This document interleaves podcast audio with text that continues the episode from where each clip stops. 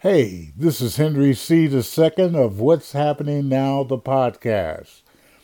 Now, upon preparing for today's episode or session, I reflected back on last week's show titled Keep Your Eyes on the Prize. So, my title for this episode is Focus on the Family. Upon research, there is a breakdown in cultural society of our families. Now, in the past, I was fortunate to have had parents that were proactive, but some were less privileged. I have a quote from Reverend Al Sharpton at this year's Grammy celebration. I will paraphrase what he said. You people must have forgotten where you came from. Very thought provoking, wouldn't you say? What is your opinion? Parents need to get back and get involved in their children's life. There are so many distractions in today's youth video games, social media, and gadgets, etc. Now, I have some examples of what I'm referring to.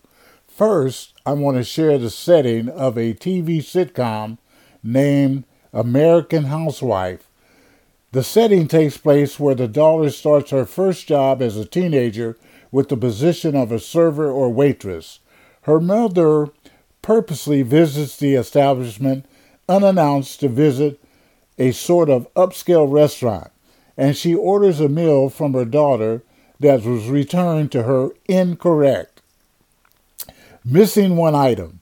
So the mother took on the role as a random customer and asked her daughter to fix the problem, so the daughter got irritated and she really just brushed her mother off and stated not to be concerned because the order was already complete.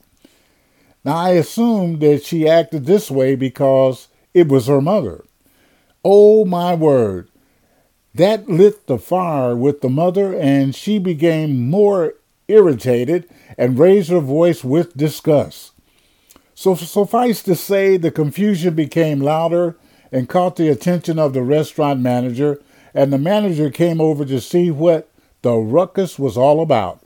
And the mother acted as a random paying customer and gave her complaint to the manager, which he in turn scolded her daughter and told her this is not acceptable.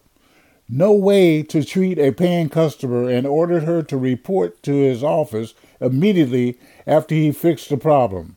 Unfortunately, she was fired, but her mother helped to teach her a huge lesson for her future. It's all about training. We all need it. A family that cares enough, would you agree? I feel that it is the best thing a parent could have done.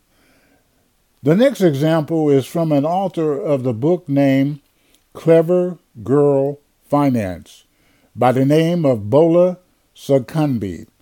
Now, in her book, she gives great advice for the youth on how to handle their money. It's the parents' responsibility to prepare their children for the future. So she starts out with how to budget money, spend some, and save some. It's what I have done, the same for our children and grandchildren and that was passed on from my parents. So, at the age of 16 years old and plus, they should seek part time employment. Example girls could babysit, and boys could cut grass in the summer, shovel snow in the winter, or do chores to help around the house to earn money, etc. So, I strongly feel that this will help build our young people to give them confidence in preparing the future and be independent because what is life all about?